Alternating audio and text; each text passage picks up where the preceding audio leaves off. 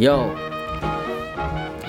Literasi terus berbagi bersama Cikopi Berbagi secangkir kopi dari hari ke hari. Gelas demi gelas tawa canda lepas. Kedai demi kedai Kalau nggak suka nggak usah ngegas. Pas aja biar lepas Bagaimana teman-teman? Kece bukan? Itu tadi cuplikan hasil karya Richard Steven Gosa, musisi hip hop Indonesia yang khusus ia buatkan. Untuk cikopi.com. Nanti di ending podcast ini akan saya putar kembali secara utuh. Terima kasih Richard, sebab kali pertama saya diapresiasi oleh sebuah mazhab seni yang menjadi bagian penting hazanah musik dunia. Apalagi komposisi ini ditulis oleh musisi hip hop Indonesia yang sudah malang melintang di banyak panggung musik. Tapi yakinlah, saya tak akan mampu menyanyikan teksnya sebab dibutuhkan keahlian vokalis sekelas Richard yang tak lama lagi akan mempublikasikan albumnya yang keempat. Teman-teman, izinkan saya mengenalkan Richard, anak muda kreatif yang namanya sudah saya sebutkan itu, dan kini dikenal dengan nama Tufail Al-Ghifari. Tufail atau Richard sudah mengalami banyak turbulensi dalam usianya yang masih sangat muda. Saat kuliah, ia lebih nyaman menjadi ateis. Walaupun almarhum ayahnya adalah gembala sidang, ya, protestan. Tapi kini ia menemukan jalannya dalam keislaman bukan Islam hanya sebagai sebuah identitas semata atau identitas keagamaan semata. Lebih dari itu, ia menemukan kemanusiaan juga dalam kesenian dan tentu saja satu lagi, kopi. Kopi adalah sekolah kehidupannya, sebuah pilihan yang sudah ia ambil dalam pojokan kedai kopi di kawasan Bekasi sana. Mungkin bila sebelumnya ia takut menentukan pilihan, bisa jadi ia tak akan menemukan jawabannya. Podcast kopi ini, sebagaimana episode-episode sebelumnya, tak mesti melulu mengupas kopi dan ekstravaganza bisnisnya, tapi selalu ada kisah dalam kehidupan setiap tamu podcast kita kali ini. Dan kisah-kisah itu mudah-mudahan bisa memperkaya kebijakan dan kebajikan kita dalam kehidupan. Itu saja sih sebetulnya. Podcast episode ke-53 bersama tamu istimewa kita, Richard Stephen Gosa atau Tufail Al-Ghifari dan saya Tony Wahid. Selamat menyimak teman-teman.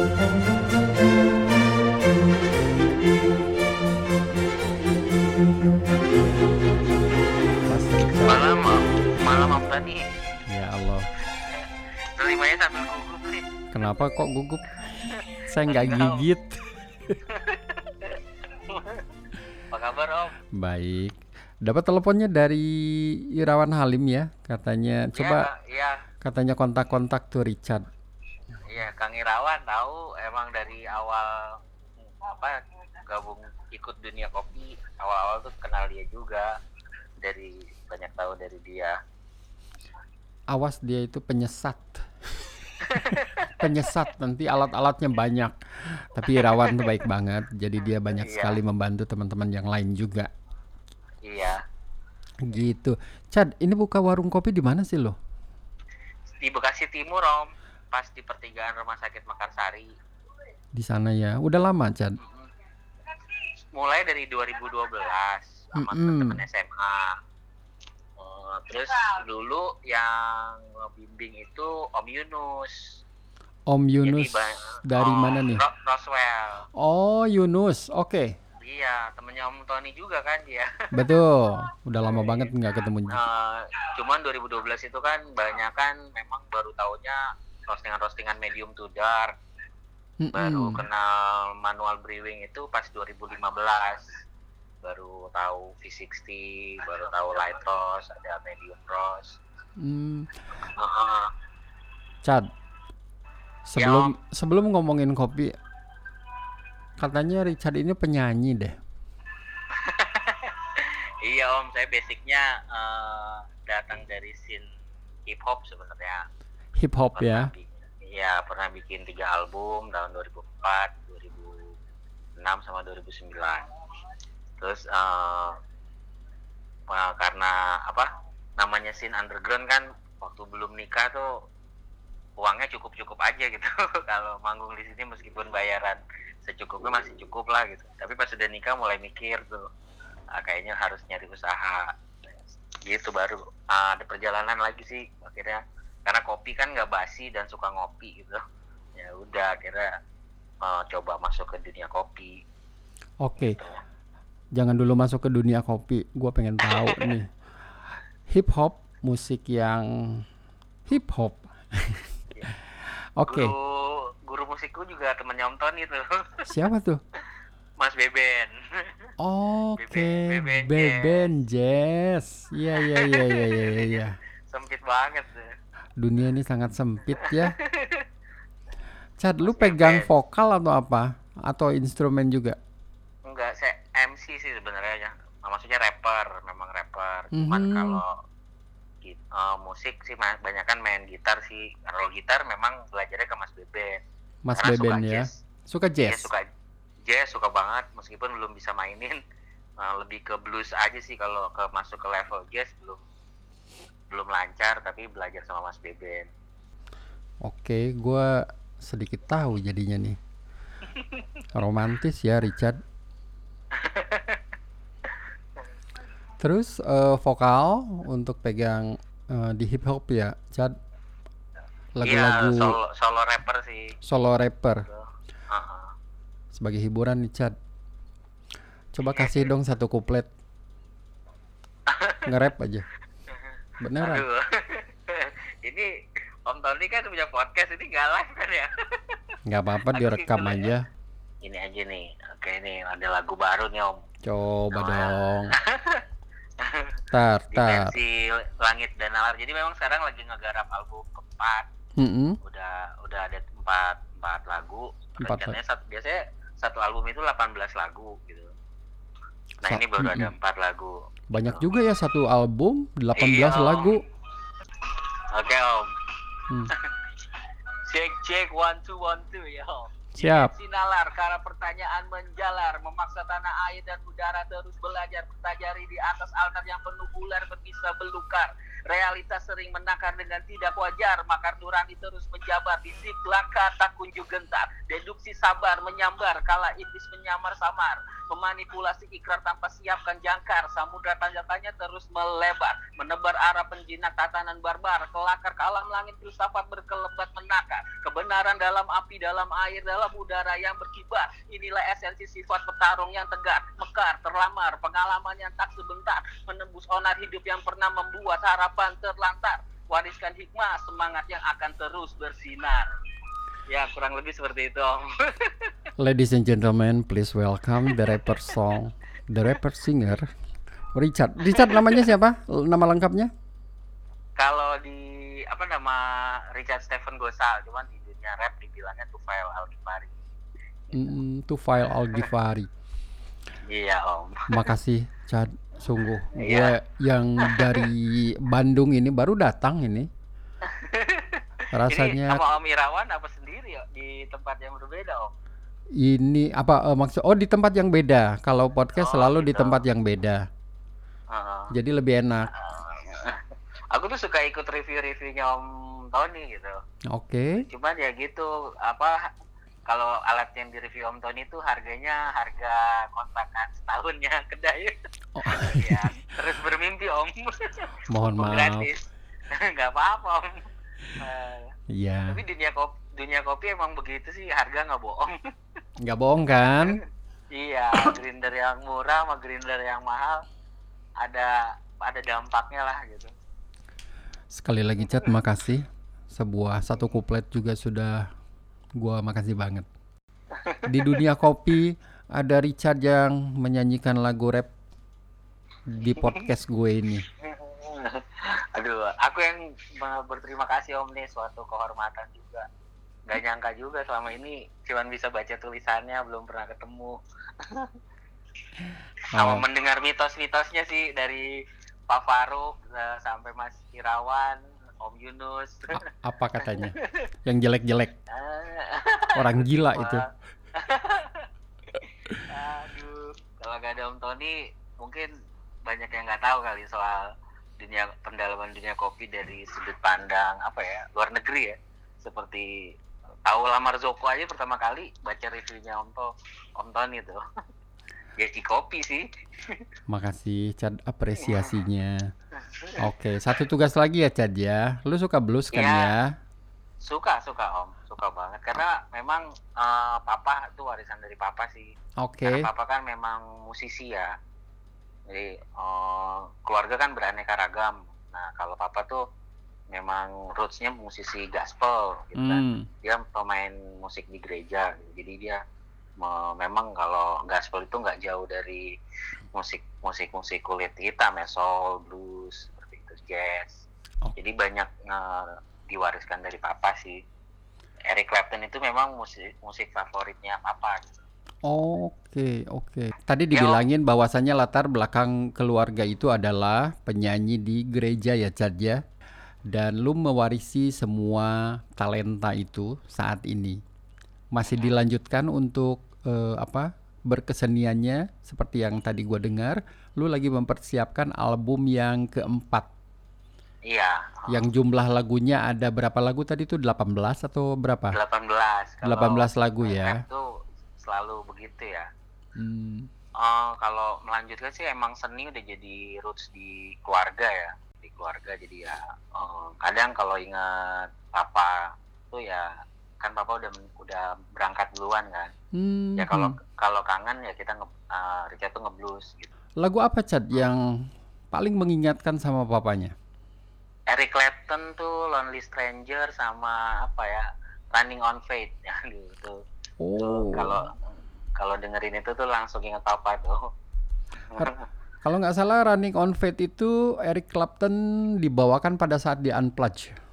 Iya, dia emang emang tuh Salah satunya. papa tuh. Yang Unplugged ya. Unplugged, ya. Itu eh, ya Eric Clapton kan semuanya enak ya, cuman yang dua lagu itu memang eh, sering di style papa lah gitu.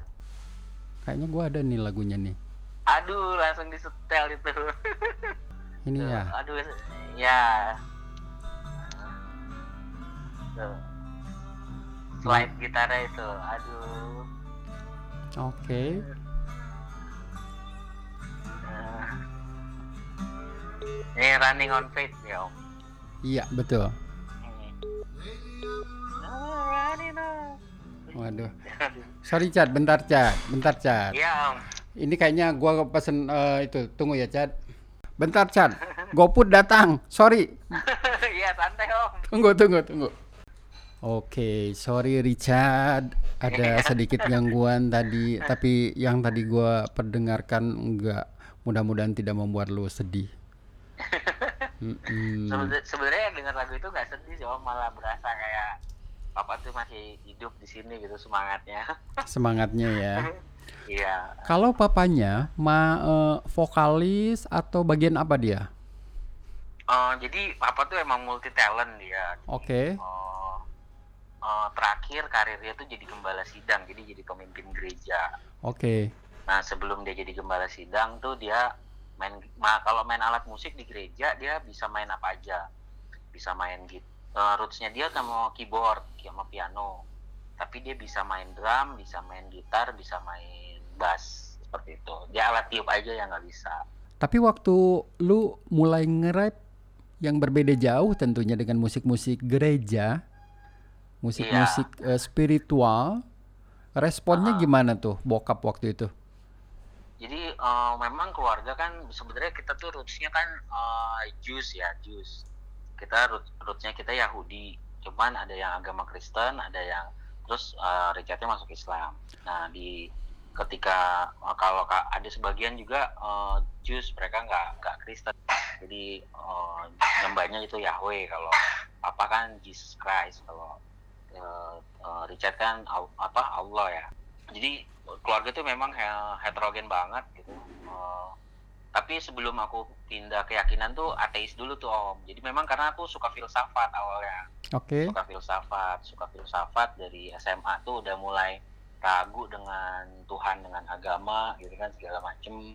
Nah terus masuk kuliah di Bandung, ke pokoknya pas lulus SMA itu benar-benar eh, udah benar-benar apa meyakinkan diri sebagai seorang ateis. Nah, baru ketemu banyak buku, buku lah interest dengan buku-buku kayak Marx, Nietzsche segala macem sampai akhirnya ketemu sama literasi soal Malcolm X dari Malcolm X ini awalnya taunya juga dari lagu rap karena dulu ada grup rap yang memang di tahun 90 itu legend banget namanya Reds Against the Machine itu gitu. Iya. Nah, Reds, Ag- Reds Against the Machine ini ada di satu lagunya tuh Wake Up.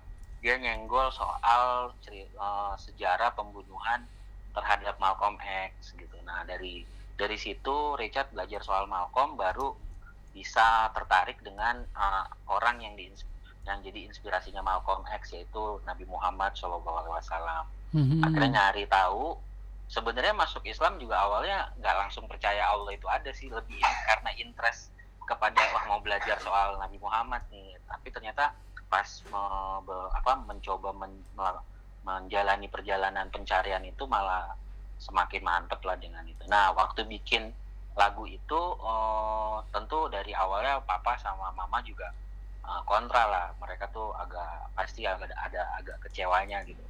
Makanya selama 10 tahun sejak uh, mencari apa mencari kebenaran lah kalau bahasa filsafatnya itu banyak waktu yang hilang dengan papa gitu karena kan bener-bener nggak ketemu gitu. Paling ke, pulang ke rumah empat tahun sekali tiga tahun sekali gitu kan nggak tentu lah. Sampai aku nikah aja papa tuh nggak tahu. Nah pas terakhir-terakhir karena papa kena stroke uh, di akhir-akhir hidupnya tuh papa tuh udah mulai bisa nerima. Nah itu dia pak. Pas papa berangkat itu dia nggak belum mau belum mau mening belum mau apa ya pergi sebelum ketemu aku kan baru dari situ pas papa papa pergi eh, ya itu dia lagu yang paling selalu di kalau kangen dia tuh dengerinnya Lonely Stranger kayak gitu aja. Jadi awalnya papa nggak nggak apa nggak welcome dengan album itu. Meskipun akhirnya ada diskusi ada dialog yang membuat mama sama papa akhirnya bisa menghargai pilihannya Richard lah. Di ada akhir sih, hidupnya karena ya. aku lebih memilih mengalah ya kalau ya mau kayak gimana juga kan namanya orang tua lah gitu kan nah di mau apa pun ya lebih baik anak mengalah ya dalam artian kalau memang bisa menghindari konflik dan perdebatan lebih baik itu lebih baik sih dilakukan Mhm. wow disetel juga kan ya Gua kayak podcast kayak siaran radio aja ini. Oke. Baiklah itu lagunya Wake Up. iya itu jadi waktu dengar itu agak kaget karena kan waktu itu kita ngepang ya kan Ngefang ya? itu kan zaman zaman apa underground sedang bergerilya sekali gitu jadi kalau Iya. sekarang kan musisi-musisi underground sudah jadi musisi mainstream ya seperti Burger Kill dulu kan mereka tuh benar-benar di bawah jadi memang kita tuh eh, cuman tahu literasi-literasi seperti musik punk kayak Bad Religion, Sex Pistols seperti itu kan. Terus band-band hardcore eh, Biohazard. Nah Red Against tuh eh, pas denger Red Against tuh agak kaget karena kan- karena dia nyebut kata Islam di dalam kultur yang kita anggap waktu itu underground gitu. Yang kita anggap tuh agak aneh untuk membahas agama. Karena kan dulu kan kita selalu berpendapat ya agama itu personal ya. Tapi Zack muncul dengan lirik itu agak shock waktu kita waktu Richard bedah syairnya loh ada apa ini? kok kok dia eh, mengangkat sebuah kalimat they try to blame Islam ternyata dari situ belajar mau cari tahu soal Malcolm X. Oh bagaimana dia memperjuangkan hak kulit hitam. Bagaimana dia akhirnya juga menyadari bahwa terlalu berlebihan mencintai kulit hitam juga nggak benar gitu kan. Terlalu membenci kulit putih karena waktu itu dia pergi umroh terus dia balik lagi gitu. akhirnya dari situ jadi penasaran penasaran gitu apa ada apa ah, umroh itu apa sih? Di sana ada apa? Oh ternyata ujung-ujungnya ah, ada Nabi Muhammad ada sosok Nabi Muhammad gitu kan kayak kayak tersirat lah di film itu. Nah siapa sih Muhammad ini? Awalnya sih seperti itu sih om. Awalnya ya. Chat, dalam perjalanan lu bermusisi, waktu itu dandanan rambutnya gimana tuh, Chat? Kalau karena kita basicnya dari hip hop, jadi eh, ya biasa-biasa aja. Biasa-biasa aja ya. Biasanya kan yang muak-muak itu kan memang kulturnya dari sinpang ya. Iya. Oh, sinpang. Kalau metal tuh eh, kalaupun ada paling gimbal gitu ya. Mm-mm. Gimbal-gimbal panjang karena dulu kan tokonya itu Max Cavalera dari Sepultura terus dia bikin Soulfly gitu kan. Memang rambutnya Max itu kan gimbal terus muncul lagi Korn. Korn lebih caur lagi rambutnya itu makin aneh-aneh dah. Waktu itu. Tapi kalau kita hip hop sih pakai sweater kayak gitu aja gitu kan. Terus pakai snapback atau kupluk, ya, Mm-mm. hold the mic udah gitu aja. Seperti itu sih. Jadi nggak kayak mohak-mohak kayak gitu ya? Heeh. Pernah sekali sih dicoba dibikin kayak apa sih namanya? Pokoknya dia kayak du duren gitu. Pokoknya tipenya bukan mohak. Jadi berdiri kayak buah duren gitu. Dan satu satu tanduk satu tanduk lancip itu kurang lebih tingginya tuh sekitar uh, 5 atau sampai 10 cm lah. Nah, cuman di sama papa dimarahin jadi dicukur lagi. langsung botakin lagi deh Iya kan papa kan orang gereja kan gitu. Nah, kalau papa kan perspektifnya nih musik six six six anti Christ.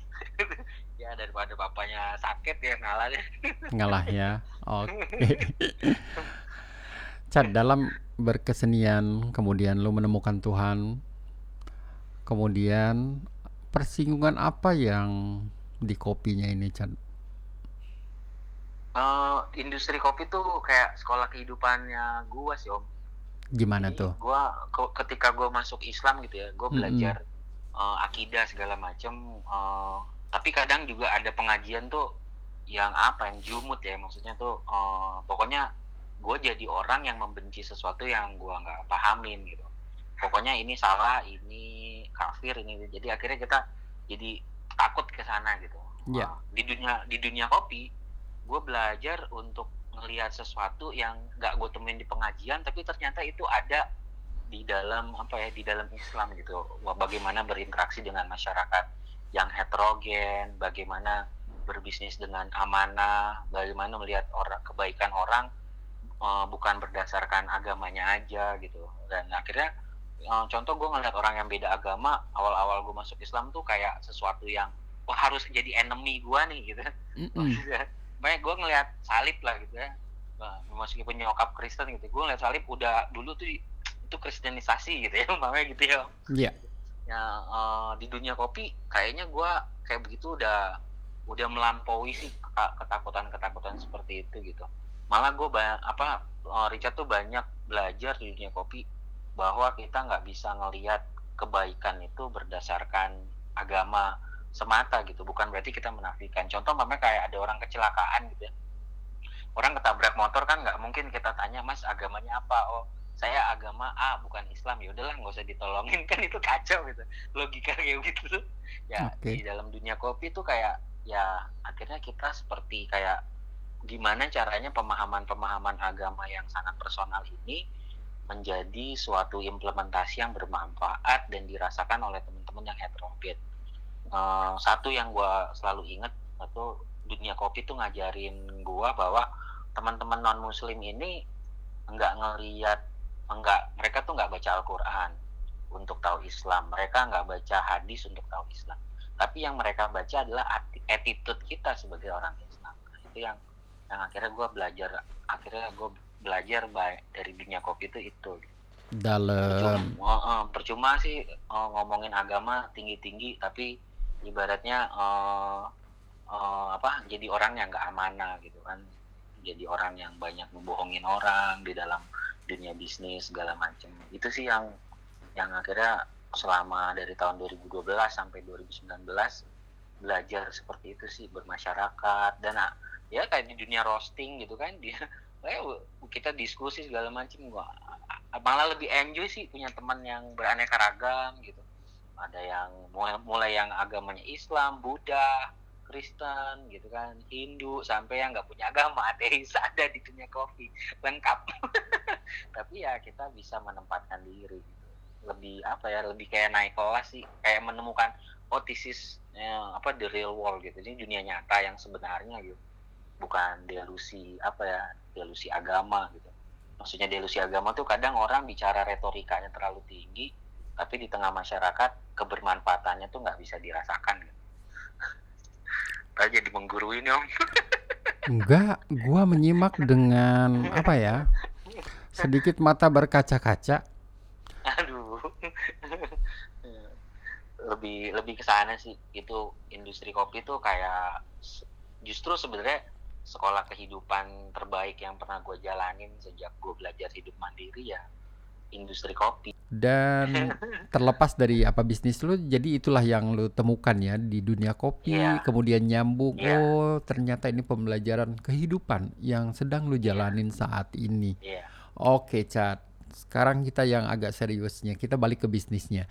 Jadi, Asik. lu punya warung kopi di Bekasi Timur itu yang tadi lu udah sebutkan, ya? Iya, heeh. Coba ceritakan bagaimana pada saat awal memulainya. Jadi eh, sebenarnya gua uh, uh, Richard tuh awalnya kuliahnya kan desain grafis di Bandung ya. Eh, terus pas ma pas memilih untuk eh, fokus kepada pencarian spiritual, akhirnya banyak waktu eh, dihabiskan untuk eh, apa ya berfilsafat lah. Maksudnya mencari mencari jawaban atas banyaknya pertanyaan tentang Tuhan, tentang agama, tentang berbagai berbagai macam lah dalam kehidupan ini. Nah pas mulai larinya tuh kalau anak desain grafis tuh eh, kalau nggak kerja kantoran pasti nggak jauh-jauh. Pasti kalau nggak bisnis clothing ya sablon kan. akhirnya kita bisnis clothing tuh bisnis clothing. Cuman dengan modal seadanya eh, intinya sih nggak jalan. Terus pindah lagi tempat bisnis kuliner eh, seperti dulu tuh es pisang hijau kayak gitu. Cuman kan dia basi ya dia kalau memang nggak laku nih ya dia harus dibuang Dibuang ya. bas ah, karena basi kan nah terus mikir tuh Om Tony gimana ya pengen bisnis yang kita suka terus kalau nggak habis nggak langsung dibuang gitu nah oh, dulu salah satu tempat belajar itu di Masjid Agung Al Azhar Om Gitu. Bekasi ya.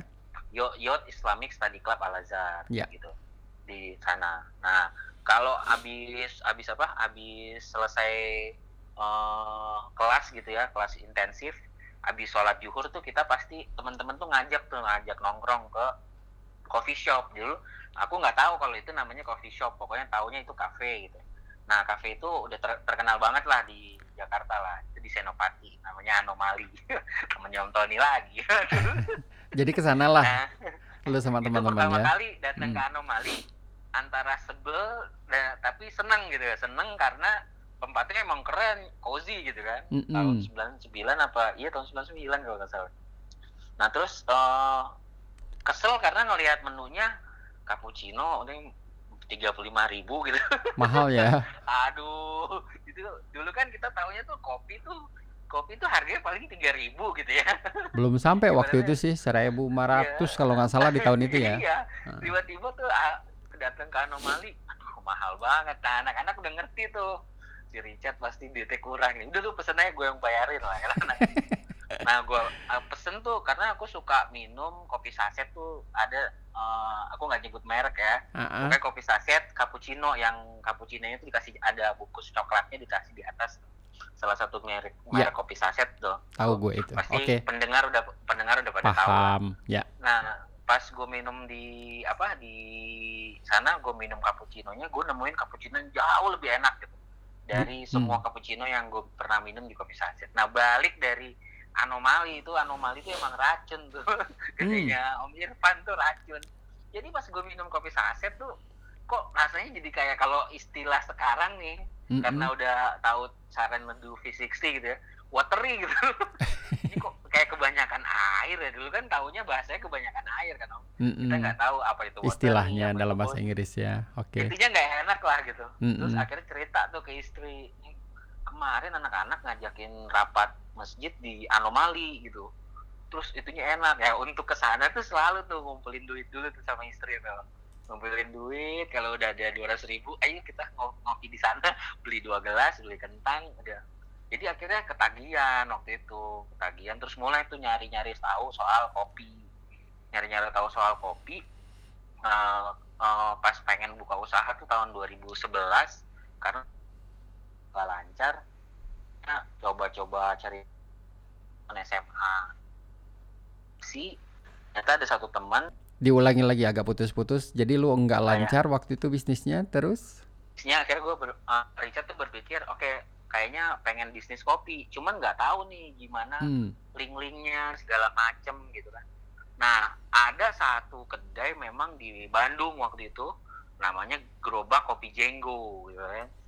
Ya, Nah, Arif Budiman. pertama pertama kali tahu alat bikin espresso murah namanya Rockpresso nah rock preso nah cuman bingung kan mau nanya aku tuh paling nggak bisa nanya ke datang ke kedai orang terus kayak jadi kalau istilah sekarang tuh pendekar ya. Ya, nanya-nanya ya. su- sudah melampaui. Kan kalau nanya mas beli ini di mana tuh? Kayak aku tuh udah udah dari kecil dididik. Kayaknya tuh kurang etis gitu kan hal yang bersih meskipun mungkin ownernya nggak masalah ya. Tapi Mm-mm. menurutku itu sudah kelewat batas gitu. Eh, nah tapi akhirnya aku bingung. Cuman tahu itu inspirasi banget kedai itu waktu itu. Nah dari situ eh, temu sama teman-teman di waktu itu teman-teman SMA ternyata oke lah kita ngebangun lagi bisnis coba ngebangun terus patungan. Nah teman ini ternyata punya link di Bandung. Nah ada sahabat lagi di Bandung namanya Mas Fandi Fandi Wijaya. Nah Pandi Wijaya sama Mas Edward waktu itu dikenalin sama Mas Gali sahabat dari SMA nah dari dari sinilah Ma- Mas Fandi ngebawa kita ke Om Yunus gitu. Baru ketemu Mas Yunus Om Yunus di sanalah akhirnya dapat banyak masukan. Nah akhirnya dulu kita buka tuh masih kopi versi jadi mamanya cappuccino latte karena nggak tahu V60 udah om kita buka aja di gerobak tuh. Tuh nah la- laku nggak? Nggak laku om dulu. Lu bukannya waktu itu di mana setelah mendapatkan ide dari Yunus? Di di Bekasi. Bekasi om. Di depan SMA di seberang SMA 1 Masih di tempat gitu. yang sama saat ini atau udah pindah? enggak udah udah pindah udah pindah Jadi dulu jualnya cappuccino, latte, Latte, milk base ya. terus gre- green tea terus dicampur espresso terus kita namain ke barat-baratan gitu aja gitu Dan dijual dengan berapa waktu itu jualannya harganya? Nah, nah dulu tuh kita, aku kan nggak tahu tuh gimana cara menentukan harga jual ya. Ya terus waktu itu kan kompetitor kita bukan kopi saset gitu, tapi pop ice om waktu itu. Lagi ngetop-ngetopnya pop ice. Iya tuh pop ice tuh 2000 udah banyak banget, Iya. banyak manis gitu kan. Kita jual americano 7000, jual latte dulu 9000. Untungnya tuh cuma dari satu gelas tuh cuma 2000, 3000 seperti itu. Nah, kopinya tuh dari disuplai dari Bandung, dari apa Roswell, dari Viela Coffee, dari banyak lah link link linknya apa link link kita di Bandung gitu. Nah dari sana dari sana terus bisa mulai tuh bisa mulai. Ya awal-awal sih akhirnya yang nongkrong nongkrong di kedai itu teman-teman aja tuh karena buat orang Bekasi pernah nih orang datang mesen americano. Nah dia eh, apa karena zaman pop ice ya jadi dia bingung nih harganya kok mahal buat mereka tuh dulu tahun 2012 tuh 7000 kemahalan om Iya. gitu. Nah, terus eh, akhirnya dia mesen satu americano karena waktu itu harga dia lima ribu. Americano tuh lima ribu. Karena kan kita mikirnya cuma dikasih air ya. Dan nggak sedetail ketika ada barista apa kalau baristanya ABRC kan americano detail tuh bikinnya. Ada aftertaste ini dulu sih enggak. Yang penting espresso nya keluar kasih air panas jual. Gitu aja. Karena waktu itu dikasih tahunya americano tuh espresso dikasih air dah gitu aja. Kita belum tahu tentang aftertaste long long aftertaste segala macam belum tahu. Nah bayarlah orang ini. Berapa mas? lima ribu aku bilang gitu. Mahal banget orang kapal api aja cuma seribu lima ratus. Iya, segituan. iya. Ya dulu suka dukanya awal-awal sih begitu gitu. Sampai akhirnya ya alhamdulillah sekarang kedai kopi ada di mana-mana jadi nggak terlalu nggak perlu terlalu banyak edukasi. Kadang-kadang customer malah lebih lebih pinter gitu dari dari kita yang jualan. gitu Lu waktu pertama kali jualan disebutkan pakai di kios atau di mana? gerobak di gerobak jadi kita gerobaknya stay gitu di Oh, kayak stay. food court gitu nanti Oh. kalau kalau tutup barang-barang kita masukin ke dalam gerobak gitu semuanya grinder nanti pas udah buka kita buka lagi kita keluarin kita tata ulang lagi seperti itu aja sih om Anak-anak SMA banyak nggak waktu itu yang beli? Mereka tuh banyak belinya tuh lemon tea gitu Oh. latte sih mereka suka. Kalau latte kan masih lebih bisa diterima ya. Yang paling banyak laku emang latte sih. Dulu tuh yang selamatin omset kedai itu latte dan lemon tea sih om. Bagus sama ya. es sama es teh manis. Jadi untungnya belum ada manual brew mungkin kalau ada manual brew habisnya lama tuh tahun 2012 Dan pakai mesin apa waktu itu, Chat?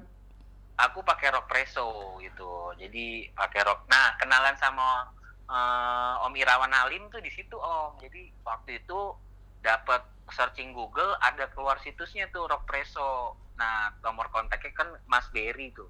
Mas Berry di Peluit kan. Terus Iya. kata Mas Berry Mas Berry bilang eh aduh maaf Mas ini lagi stoknya lagi habis. Waktu itu memang susah banget nyari rok preso. Dia bilang datangnya tiga bulan lagi sementara kita kan butuh cepet kan. Nah terus Mas Berry ngasih kon- kontak. Ngasih kontak nomor kontak itulah Pak Irawan Halim. Dan kita janjian di Pak Terminal Lui Panjang untuk uh, Pak Irawan Halim ternyata masih punya stok rok preso ori gitu kan. Dari dialah kita beli rok preso uh, ori itu. Dan itulah yang kita pakai pertama kali buat bikin espresso gitu. Bikin hot latte-nya belum yang kayak kayak sekarang ada artnya dulu sih cuman main layer aja om gitu susu eh, lapisan-lapisan gitulah Dan itu udah cukup ya pada saat itu ya Iya. Chad ya. Untuk saat itu sih udah cukup mewah sih gitu. tapi seru sih om ketika ngenang-ngenang Pengalamannya gitu. ya. Dan setelah itu perjalanannya dilanjutkan di mana Chad setelah di depan SMA 1? Nah kita pindah ke pertigaan Mekarsari di lantai tiga Hmm, apa eh, kedai kopi ngopisme. Kenapa di lantai tiga? Karena memang sewanya murah sih dan memang tempat itu kan yang punya kakak kelas waktu SMP gitu. Jadi dia juga waktu itu ngebantuin. eh, akhirnya sampai sekarang bisa bertahan gitu. Pas banget di pertigaan Mekarsari di Bekasi Timur lantai tiga. Dan pelanggan tentunya sudah banyak dong Chad. Setelah Iya. beberapa tahunnya, Nah, nama lu udah banyak dikenal. Eh, yang penting sih apa sih eh, titik stabilnya udah dapet lah om gitu.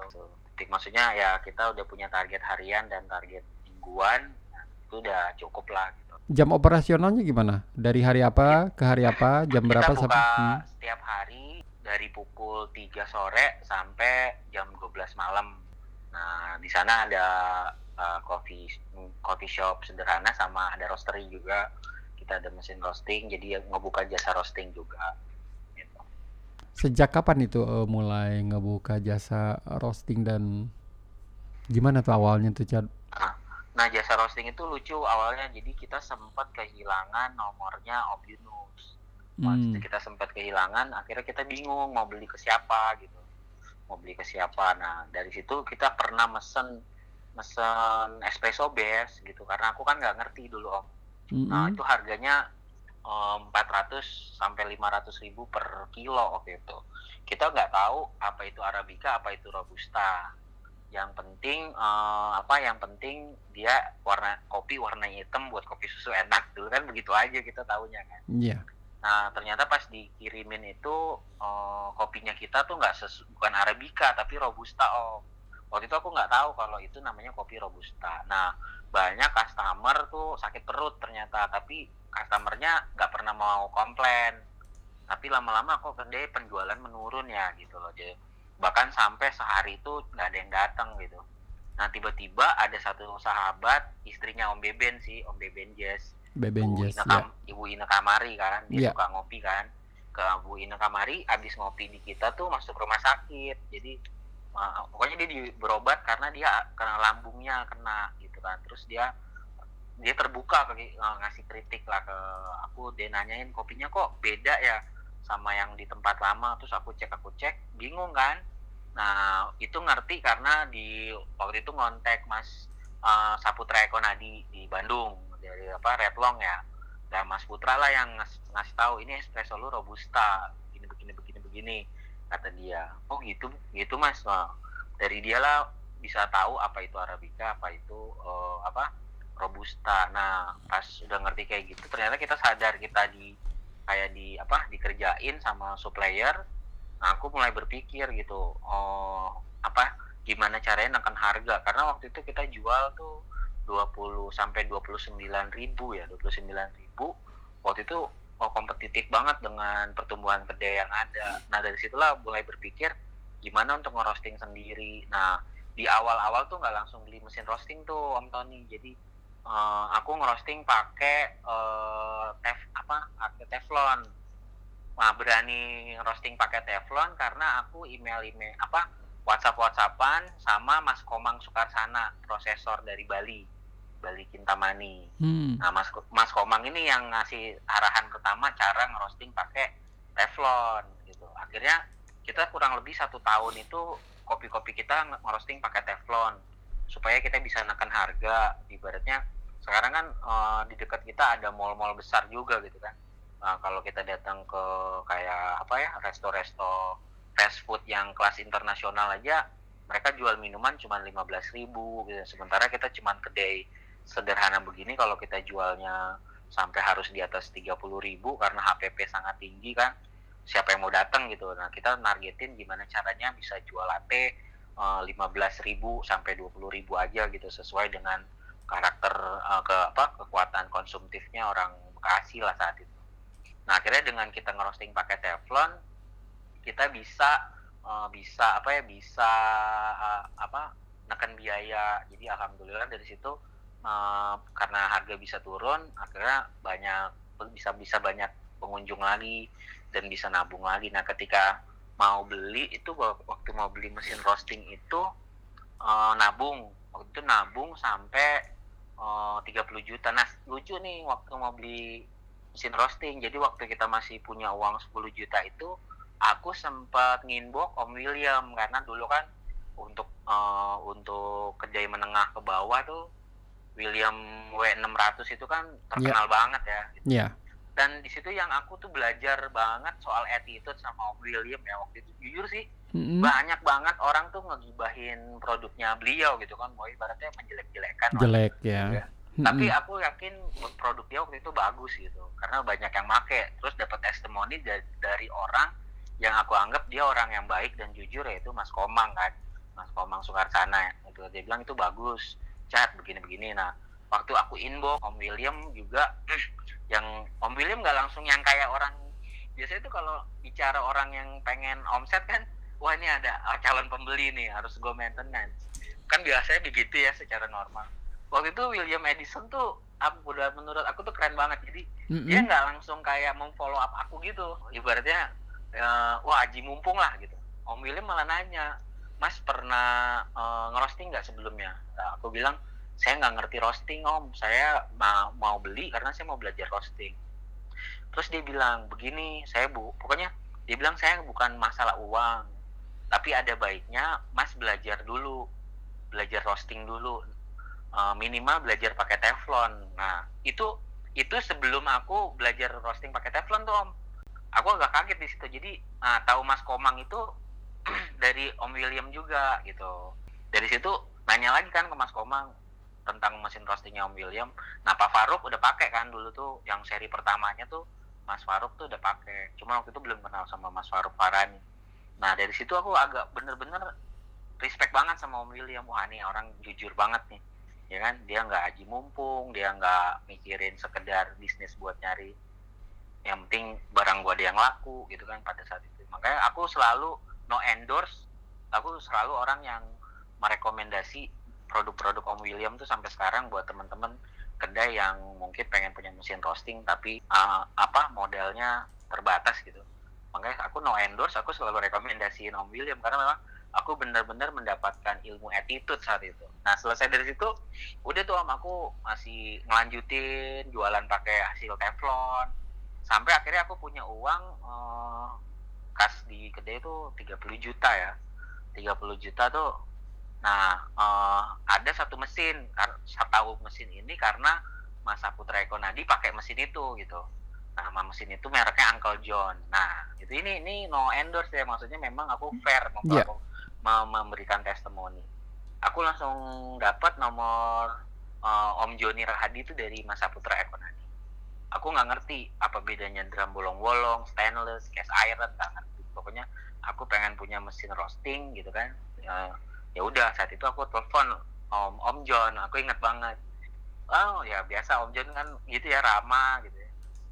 Aku tanya harganya waktu itu harganya 60 juta berapa gitu. Terus aku akhirnya pas tahu harganya 60 juta, uangku cuma 30 juta kan. Nah ketika cuma 30 juta, aku bilang ke Om John, ya udah oh, nanti aja deh om. Aku minta waktu 3 sampai enam bulan lagi.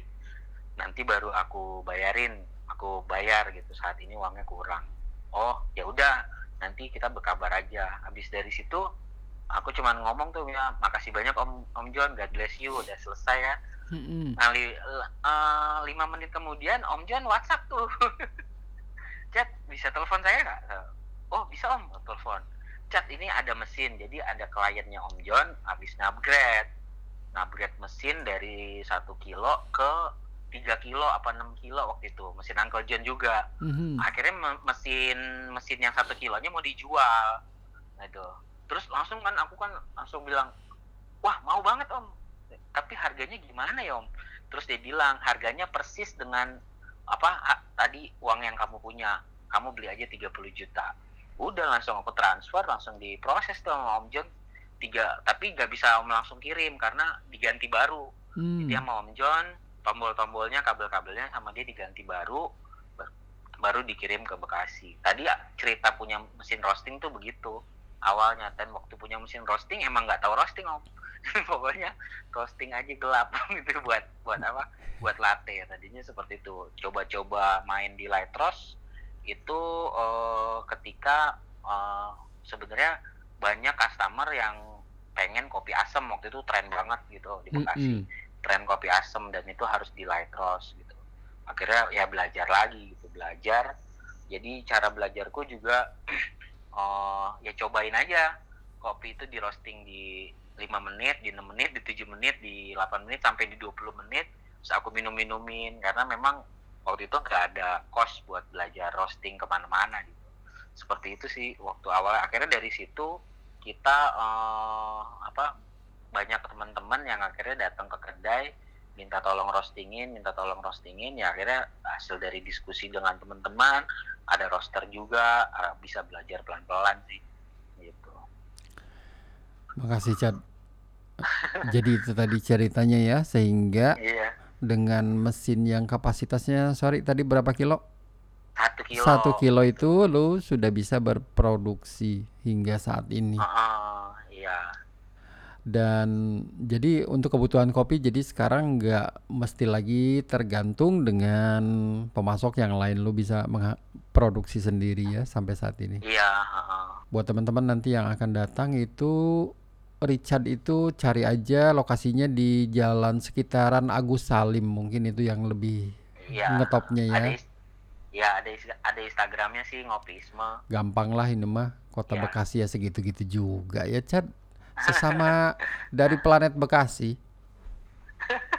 Planet Bekasi, tapi Om Tony orang tinggal di Bekasi ya katanya. Di Jati Bening. Di Jati Bening. Wah, pentolan kopinya orang Bekasi nih, kebanggaan. Aduh. Alhamdulillah Chad kita mah ya begini-begini aja. Gitu, sekarang Chan. sih sekarang aku pakai Berto om gitu jadi karena karena emang sifatnya suka penasaran gitu ya Mm-mm. penasaran jadi pengen coba yang namanya mesin apa mesin cast iron gitu. Akhirnya eh, aku beli Berto juga gitu sekarang. Yang satu kilo juga? Satu kilo juga gitu. Bagus kok dan dia sudah mulai banyak digunakan oleh ya teman-teman kopi di Indonesia. pok- ya kadang aku sih no endorse gitu ya no endorse tuh. Kalau drum bolong-bolong aku bilang yang terbaik di Indonesia tuh Om William gitu. Kalau Iya, drum stainless aku bilang Om John kalau iya. cast iron memang aku karena pakai Berto dan no endorse juga maksudnya aku nggak dibayar untuk bikin testimoni ya memang ada karakter yang memang bikin aku puas sih buat eksplorasi gitu Memang itu adanya ya. Uh, uh, Apalagi bagus. ini berdasarkan pengalaman lu Berdasarkan menggunakan mesin-mesin itu. Waduh, di belakang gue ini kucing lagi pada mau kawin atau mau berantem gue nggak tahu ya. Tapi yang jelas suasana podcast kita ini seru dengan suara kucing di belakang. Cat, tapi itu eh, berkesenian, ngopi, mudah-mudahan Iya. menjadi inspirasi buat teman-teman yang lain bahwasanya Richard dengan pengalaman spiritualnya menemukan agama, menemukan Tuhan, menemukan kemanusiaan Iya, melalui kopi dan kesenian juga tentunya ya Chad. iya.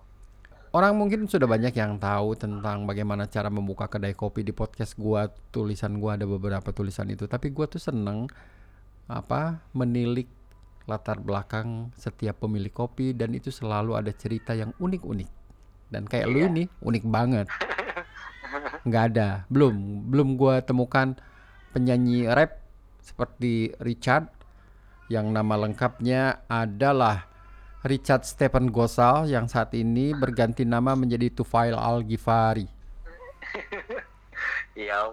Hmm, serunya sih perjalanan perjalanan gitu ya. Ya gue rasain sih semakin ya semakin banyak orang yang kita temuin malah kita jadi bisa jadi orang yang semakin bijaksana sih. Industri kopi itu salah satu yang ngajarin itu ke Richard sih. Gitu ya Chan. Mm-mm, setuju gue Chan.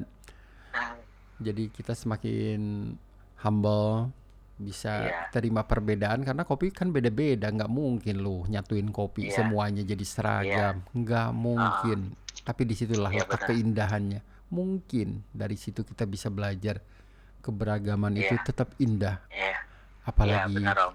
kita bisa membandingkan kopi yang satu dengan yang lainnya. Hmm, kenikmatan Iya. mana lagi yang engkau akan dustakan? Iya lah. Gua kok kayak ustad. Ya, bentar lagi jadi Ustadz Tony Wahid nih. Alhamdulillah ya Allah. Amin. Gua main kasidahan aja deh, Chad. Cukup. Dan dari musik aku dapat rumus manual brewnya Om. Jadi Coba dijelaskan pernah- itu. nggak pernah sekolah manual brewing ya. Mm-mm. karena bel- belum waktu itu nggak ada dana lah. Nah belajar sama Mas Beben nih di Beben Jazz Music Course. Nah dia ngasih tahu soal progresi chord waktu itu. Nih prog- progresi chord itu eh, pokoknya eh, kalau kita main berlima, kalau gitar satu main di C, gitar dua jangan di C, ya di Mm-mm. C major seven atau gimana. Ya. Terus bassnya jangan kalau drumnya temponya 8 gitu kan. Nah, bassnya jangan seperti 8, tapi nanti pas digabung jadi swing makanya gitu ya. Terus aku tuh waktu itu mikir gitu. Jadi eh, ketika nyeduh Mandailing pernah di roastingin ma- beli Mandailing gitu, padahal light roast, kenapa pahit terus gitu kan? Kenapa pahit terus? Nah, ternyata aku nggak tahu rasio segala macem. Karena udah kesel, akhirnya karena nyeduhnya tahu tuh dulu manual brew tuh kalau nyeduh harus 110 gitu.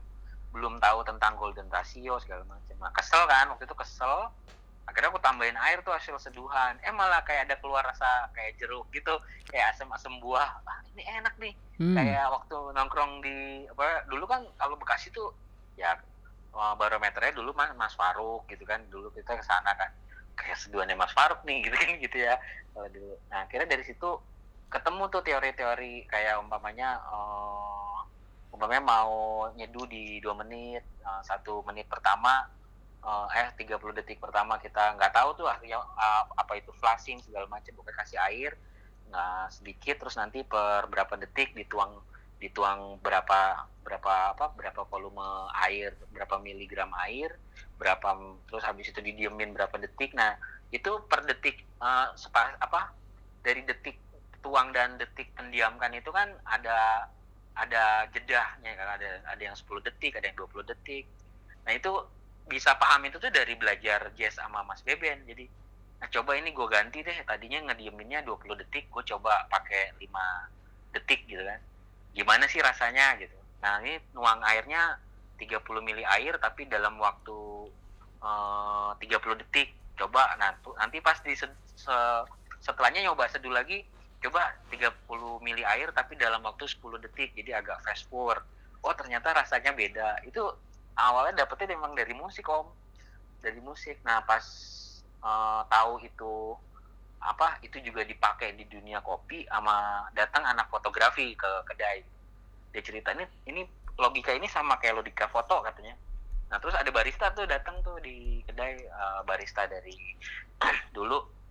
Anak anomali juga anak anomali sama beberapa eh, apa senior senior lah. Mereka datang ke situ kenalan dan mereka kayak ngasih bocoran-bocoran rumus ini sama nih cuman lebih spesifik aja gitu. Ini namanya imersi ini namanya apa eh, slow pour ini namanya flashing macam-macam nah tapi awal logika itu dapetnya tuh dari musik. Jadi memang ya kadang nggak sadar gitu dapat ilham gitu. Oh ini bisa nih buat menjadi kopi ya gitu Betul. Asik banget ya Chad ya. Belum berani ikut lomba karena lomba kopi itu lebih ngeri ke apa ya hasil gilingan tumpah daripada hasil akhir. Oh gitu. Oke. Asik banget. Yuk kita lanjutkan kembali ini kita ya sudah menghabiskan Siap, waktu satu jam nih Chad ya.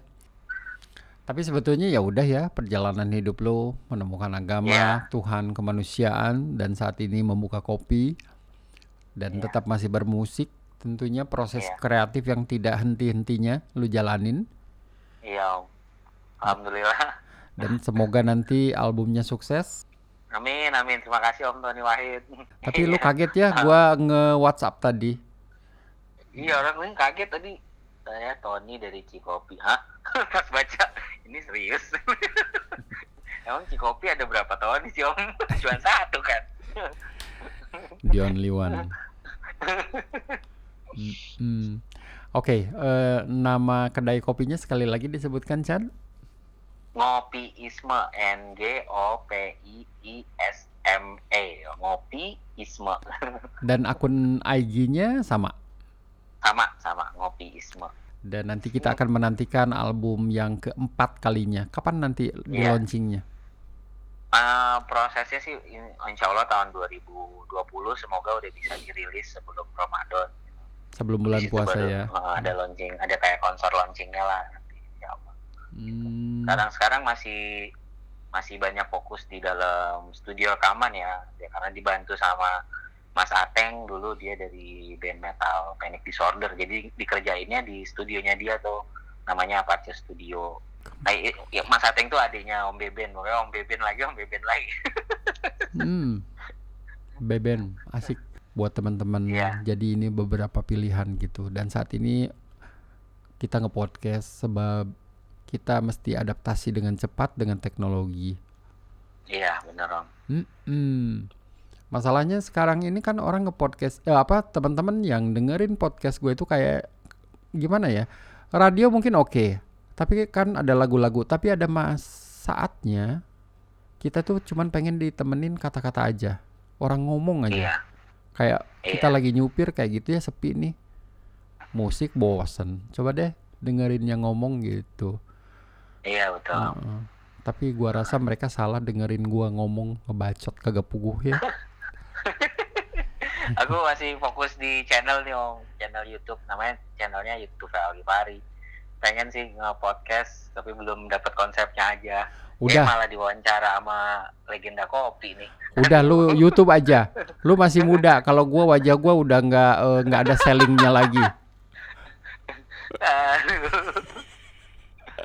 Udah lu di YouTube, udah itu aja udah cukup itu. Kalau di podcast kan gua bisa nyembunyiin wajah gue. Jadi bebas. Gua mau ngangkang ke, mau duduk, bebas ini.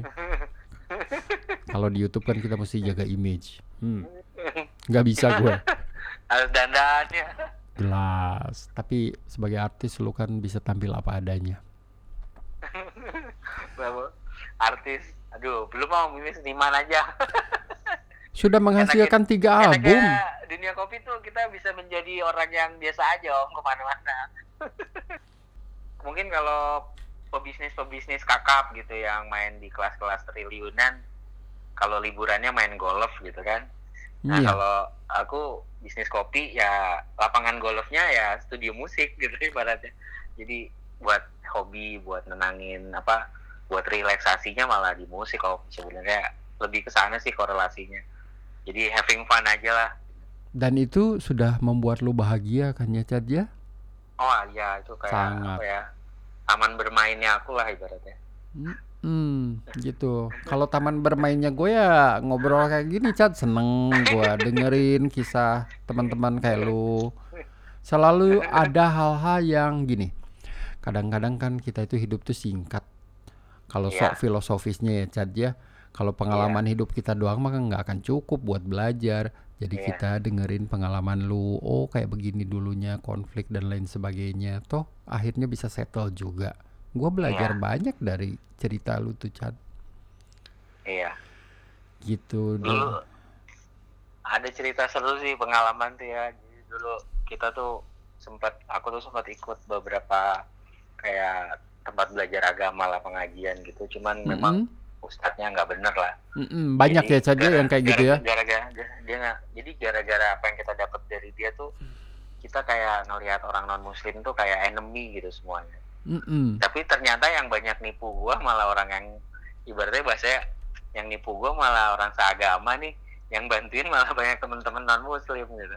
Dalam artian ya jadi be- belajar berpikir objektif sih di situ. Jadi ya itu lebih pengajian yang paling baik itu ya sekolah kehidupan juga gitu. Eh, fakta-fakta lapangan yang membuat cara berpikir kita menjadi relevan gitu kan eh, objektif dan ya itu dia ya ketemu titik humanisnya gitu jadi kita nggak- bersikap adil tuh nggak nggak ngelihat latar belakang saranya Pengajian yang baik itu adalah lo bisa dapetin di sekolah kehidupan ini. Tuh udah gua catat itu, Iya. Chan. Thank you banget. ya ngobrol sama Om Tony tuh energi positif tuh bertambah semangat gitu Iya ya. Waduh. Mesti mesti begitu, Chan. Kita mesti tetap semangat, nggak putus asa. amin amin Ya. Pengalaman hidup lebih diperkaya, humanisme. iya Om Betul, Chan. Eh, jangan salah ya, Chan. Gua tuh belajar dari lu juga. sama Om aku banyak belajar dari Om Tommy Om Tony juga gitu aku cuma bisa sharing pengalaman aja Om bukan bermaksud buat menggurui itu yang memang yang aku Sama sekali enggak, sama sekali enggak, Chan. Sama sekali enggak. Richard, terima kasih atas percakapan perbincangan malam ini. Malam ini Iya. tanggal berapa sih, Chan ini? Bentar. Gua tuh juga jadi nggak tahu jam eh tanggal. Ah, Dan 29 29 Juli saat ini adalah pukul 11 lebih 7 malam setelah kita satu Iya. jam lebih berbincang-bincang dengan Bapak Richard yang sekarang namanya sudah diganti menjadi Tufail Al-Ghifari. Nama dulu adalah Richard Stephen Gosal. Iya. Aku makasih juga Om kehormatannya udah di apa diajak sharing di podcast. Terima kasih untuk ilmu-ilmunya juga dari Sama-sama. sharingnya Om Tony. Sama-sama Chad. Semoga bermanfaat. Ah. Oke, Amin amin. nggak mau ganggu lagi wak- waktu istirahatnya sampai kita ketemu. Nanti besok kita kontak-kontak lagi. Siap Om. Makasih ya Chad ya. Ya sama-sama Om Tony. Oke, yuk selamat malam. Assalamualaikum. Waalaikumsalam. Yo Literasi terus berbagi bersama Cikopi Berbagi secangkir kopi dari hari ke hari. Gelas demi gelas, tawa canda lepas. Kedai demi kedai, kalau nggak suka nggak usah ngegas. Pas aja biar lepas bebas. Sorry ini zaman kopi tanpa ampas. Attitude buruk jangan sampai tinggalkan bekas. Mengeluh pas buas. Ada banyak pilihan, selera harga dan alasan. Jangan tertekan sebelum ambil keputusan. Investasi tak perlu terburu-buru Agar langkah tak terjatuh. Pertimbangkan dengan utuh Jangan sampai kau tertipu. Sabar, sabar Agar kau tak tersasar. Cari sumber informasi tanpa dusta yang lakukan makar. Buka websitenya, jangan malu-malu. Sebarkan di beranda, share dengan temanmu. C to the E to the K to the O to the P to the I Cikopi C to the E to the K to the O to the P to the I Cikopi Cikopi.com Buka websitenya. Jangan malu-malu Jangan malu-malu. Cikopi.com Sebarkan di beranda Share dengan temanmu. Hey yo yo. Yo. Namaku Tony Kuwariskan literasi Referensi industri kopi terwahid Eksplorasi data-data valid. Jangan sampai jalan entrepreneurmu jadi sembelit. Tak perlu pelit Karena tak ada yang sulit. Selama relevansi mimpi menjadi logis Dalam harga dan kualitas selangit. Mulailah dalam analisa yang tak sakit. Itulah Cikopi Peta di mana mimpi ditemani cerita. Sejarah dan inspirasi itulah aset utama Pondasi investasi dalam gairah. Kala ku pernah melihat bangsa ini terluka Melalui kopiku malah ingin bercerita. Soal kisah fermentasi rasa yang harus jadi tuan rumah Di atas tanah kelahirannya sendiri. Kopi asli Indonesia Mari bersulang kita berpetualang. Yo C to the E to the K to the O to the P to the I Cikopi C to the E to the K to the O to the P to the I Cikopi Yo Cikopi.com Buka websitenya Jangan malu-malu Jangan malu-malu Cikopi.com Sebarkan di beranda Share dengan temanmu ya Yuk ah Buka websitenya Cikopi.com yo Sambil ngopi-ngopi asik di kedai kopi ngopisme Bekasi. Salam santun Industri kopi Indonesia. Yeah yeah. Tufel Algifari dan Tony Wahid 2019 Untuk selamanya. Mic check, mic check ya